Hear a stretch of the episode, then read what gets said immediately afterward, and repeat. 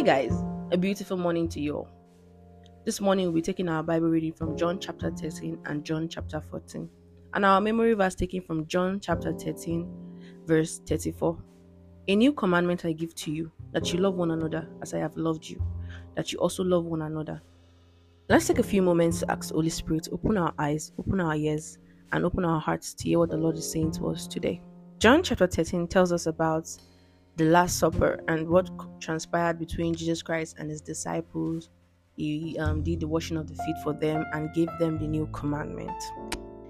Let's first talk about the washing of the feet. Jesus Christ washed the feet of all his disciples, and we see in John chapter 13, verse 13 to 15, why he did that. He said, You call me teacher and Lord, and you say, Well, for so I am. If I then, your Lord and teacher, have washed your feet, you also ought to wash one another's feet. For I have given you an example that you should do as I have done to you. In those times and in the present time, what do we signify people that do the dirty jobs and dirty workers? The servants, the slaves, the less privileged, and things like that. But Jesus Christ being the teacher and their Lord, and also God in Himself, picked up their feet and washed it it was teaching us about humility and service here. It was telling us that the only way up is from down. So, as a leader, you need to serve. After he spoke about the washing of the feet and why he did that, we see that Jesus Christ's spirit was troubled and he said, Most assuredly, I say to you, one of you will betray me. He was talking about Judas Iscariot. And when I was reading 23 to 26, I smiled. You know why? Because you know they say that John is is the beloved. Like it was more like Jesus Christ's favorite or the closest to Jesus Christ. And then I saw that when he said that, um, most assuredly one of you would betray me, the disciples were confused. So John was leaning on John, the writer of this chapter, was leaning on Jesus, and Peter signaled to him that ask him now. And then leaning back on Jesus, he whispered to Jesus, Lord, who is it? And Jesus answered him, It is he whom I give a piece of bread when I dip it in. And having dipped the bread, he gave it to Judas Iscariot, the son of Simon. After I read this, I, re- I grinned. you know why? Because it just shows that if you are close enough to God, you can know anything and everything. All you need to do is just ask. Jesus Christ did not tell it to everybody. He said, Yes, somebody will betray me here. But then he told John when John asked, if the other disciple had asked, I'm sure he would have said it. But John asked and he said it immediately. So if you are close enough to God, if you are if you build your relationship with God and you know God and God knows you, honey, anything you want to know, ask him and you will know. Later on, Jesus told Judas to go and do what he needed to do. And this part surprised me because Judas actually had the audacity to stand up and go. Like, you know that this man knows that you are going to betray him. And he actually went on with it my mom and I were having a conversation about Judas Iscariot a while back, and she said she felt like Judas Iscariot tried to play a fast one on Jesus, but you know, it went over the top, and you know, we see it in his reaction after in beyond these chapters when he went to return the money back to Pharisees, back to the Pharisees, and um, went to kill himself.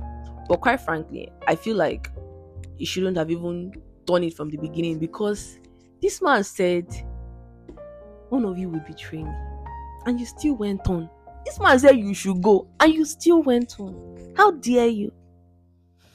It is well.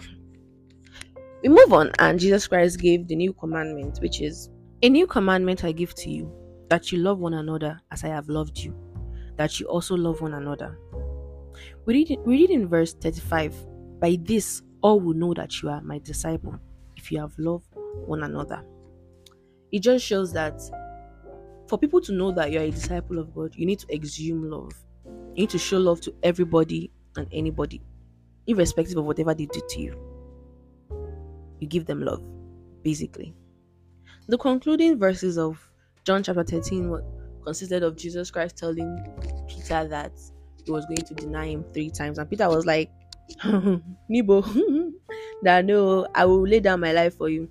And Jesus was like, Most actually, I say to you, the rooster shall not crow till you have denied me three times. And this is just like a perfect example of the spirit is willing, but the flesh is weak, honestly. The first verse of chapter 14 was very prophetic for me. Let not your hearts be troubled. You believe in God, believe also in me. This past few days, my heart has been troubled, to be honest, because I've been thinking when I go back to learning, the network in my hostel is so bad. How would I upload my um podcast audios? How would I do this? How would I do that? How would I balance it with my my upcoming exams and tests? And everything has just been, you know, being muddled up in my mind, and I, I wasn't even able to pray properly this morning. And I read this chapter and said, "Let not your heart be troubled. You believe in God, believe also in me." Tomorrow's worry is enough for tomorrow. So I'm gonna be okay. I'm going to be alright. And I'll be prompt with everything I need to do. After I read that verse, I felt some sense of peace in my heart. I felt I finally felt calm and okay, like, yes, yeah, everything's going to be fine. So, yeah. We move on to verse 13. And whatever you ask in my name, that I will do, that the Father may be glorified in the Son. If you ask anything in my name, I will do it. I read this verse a few months back and I understood it as the reason why we say in Jesus' name. So every time I say in Jesus' name, I say with an understanding that when I say in Jesus' name, my prayer needs to be answered. Whatever I, I say with the end in Jesus' name will be answered. Why? Because the name of the Father needs to be glorified. The Father has heard me and to be done according to his will. So now you know why we say in Jesus' name. Moving on, Jesus promised to send us the Holy Spirit. And in verse 24, he said, He who does not love me does not keep my words, and the words which you hear is not mine, but the Father who sent me. These things I have spoken to you while being present with you. Proof that you love God is keeping his commandments. But the Helper, verse 26, the Holy Spirit, whom the Father will send in my name, it will teach you all things and bring to your remembrance all things that I have said to you. This Father spoke to me because, you know, I told you I was worried about my exams and all, and, you know, something I didn't state earlier was that you know I was worried that um, I wasn't going to be able to cover enough grounds you know for the test or the exams because I was looking at the past questions and I was like okay, okay I can answer a few questions but all this one waiting at they look?